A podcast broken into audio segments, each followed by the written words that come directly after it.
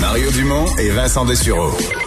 Joignez-vous à la discussion. Appelez ou textez le 187 Cube Radio 1877 827 2346. Et on est de retour avec euh, le ministre québécois de la Santé, Christian Dubé. Monsieur Dubé, bonjour. Oui, bonjour, Monsieur Dumont. Vendredi, fin d'après-midi, c'est l'heure des bilans. Ça a été une, assez mauvaise semaine sur le plan de la du nombre de cas d'hospitalisation. Euh, les chiffres ont fait des, sauts. Euh, ça suit le genre de, de, modèle ou de prédiction que, que vous aviez en tête? Ben, écoutez, ça suit les comportements qu'on a eus. Euh, je pense que vous savez, ça fait quand même quelques semaines qu'on demande aux gens d'être prudents, de respecter les, mesures sanitaires. Puis quand on a commencé à dire, écoutez, là, on, on est de frapper le mur, vous vous souvenez, je l'ai dit peut-être même il y a plusieurs jours de ça, ben malheureusement, aujourd'hui, les chiffres qu'on a, puis je le redis, vont peut-être être encore pires que ça dans les prochains jours, c'est parce qu'on est tributaire des comportements qu'on a eus dans la population. Ça, c'est le reflet du comportement il y a quoi, deux semaines, dix jours? Il faut toujours remonter un peu dans le passé. Avec les chiffres d'aujourd'hui, c'est le reflet du comportement d'il y a dix jours, mettons. Pensez-vous que ça s'améliore? Sentez-vous que présentement, les, le message... Parce que, vous savez, on est, on peut être contagieux pendant à peu près 14 jours. Ça prend quatre à cinq jours pour que les symptômes se montrent, mais on reste quand même contagieux euh, pour une dizaine de jours par la suite. Alors, euh, s'il y a des gens qui n'ont pas respecté, puis il y en a plusieurs qui n'ont pas respecté les consignes, rappelez-vous de ce qu'on voyait dans les restaurants il y, a, une quinzaine de jours, puis on avait fait deux appels aux, Québécois dans les vendredis qui ont suivi, qui précédaient le week-end. Ben aujourd'hui, on paye le prix des 15 derniers jours. Hmm. Êtes-vous inquiet pour euh, les CHSLD, les résidences de personnes âgées, les ressources intermédiaires? Parce que c'est encore là, quand on regarde les, décès, les personnes malades, etc., euh, c'est pas comparable en nombre avec ce qu'on a vu ce printemps, mais c'est encore là où la, menace se pointe. Ben, écoutez, jusqu'à maintenant, euh, on, on en a eu des, des, cas, on en a eu des décès, mais jusqu'à maintenant, on n'est pas du tout dans le même code régional de ce qu'on a vu au printemps, si je peux utiliser cette expression-là. Par contre, ce qui nous inquiète beaucoup, c'est que les plus vulnérables restent encore les plus vulnérables. Puis la minute qu'on va laisser rentrer par la contagion communautaire, parce que les gens vont aller les visiter, etc., euh, c'est là que ça peut monter en flèche. Et c'est pour ça que dans les mesures de la zone rouge, on a limité les gens qui peuvent aller les visiter parce qu'il il, va, il va en avoir. Regardez le nombre de décès. Moi, je, je, je pense qu'il faut. On était capable de les contrôler jusqu'à maintenant.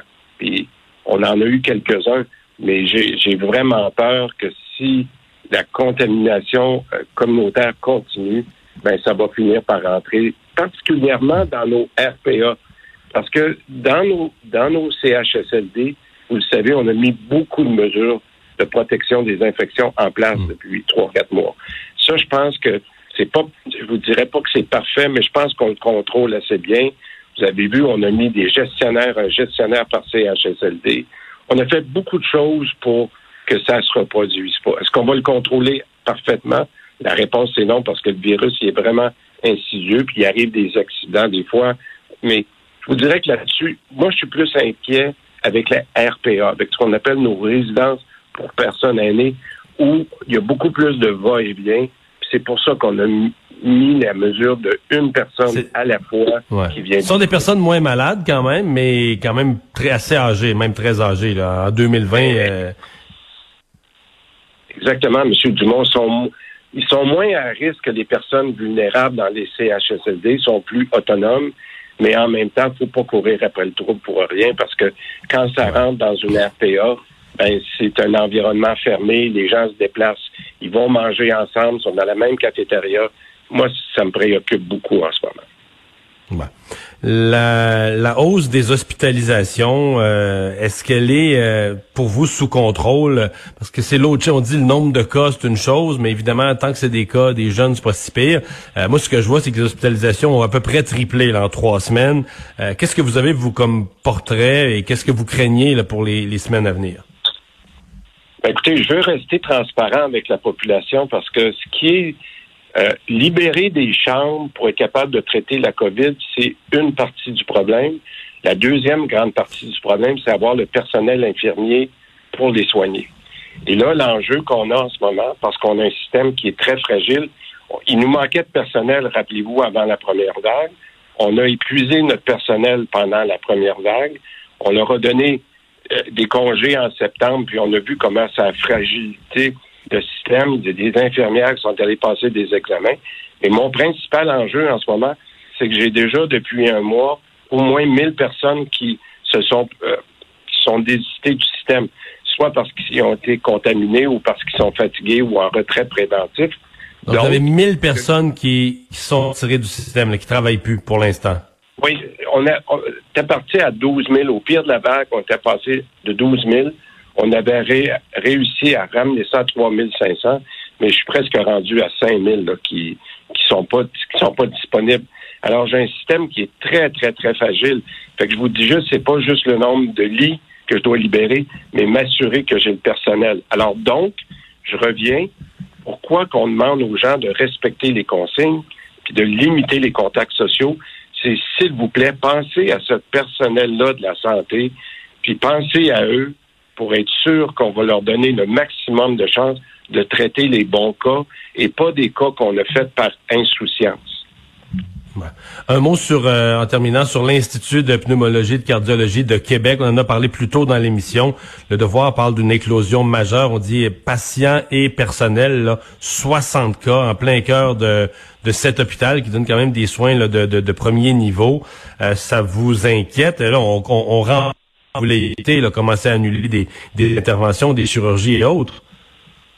Ben c'est un autre bel exemple que je vous dis comment c'est vicieux euh, le, fameux virus parce que s'il y a bien un endroit où on pensait qu'on est qu'on peut être protégé puis qu'ils ont les, les, bonnes mesures, mais là euh, quand ça rentre, ça rentre là.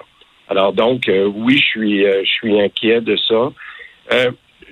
en même temps, je veux rassurer les gens. Je pense que nous, ce qu'on demande à la population, puis je reviens là-dessus, M. Dumont, c'est vraiment important pour nous, c'est on va s'occuper, quand je dis le ministère de la Santé, on va s'occuper de mettre le maximum de mesures dans notre système de santé, que ce soit les milieux de vie ou les milieux de soins.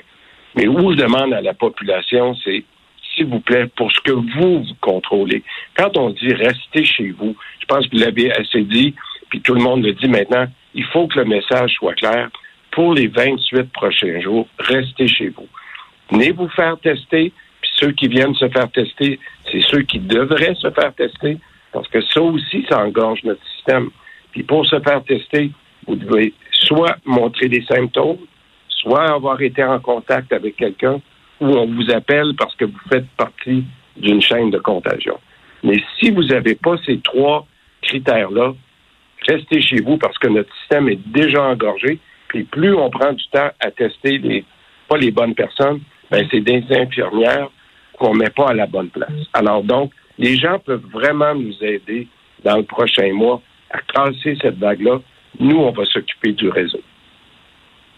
Monsieur Dubé, merci d'avoir été avec nous.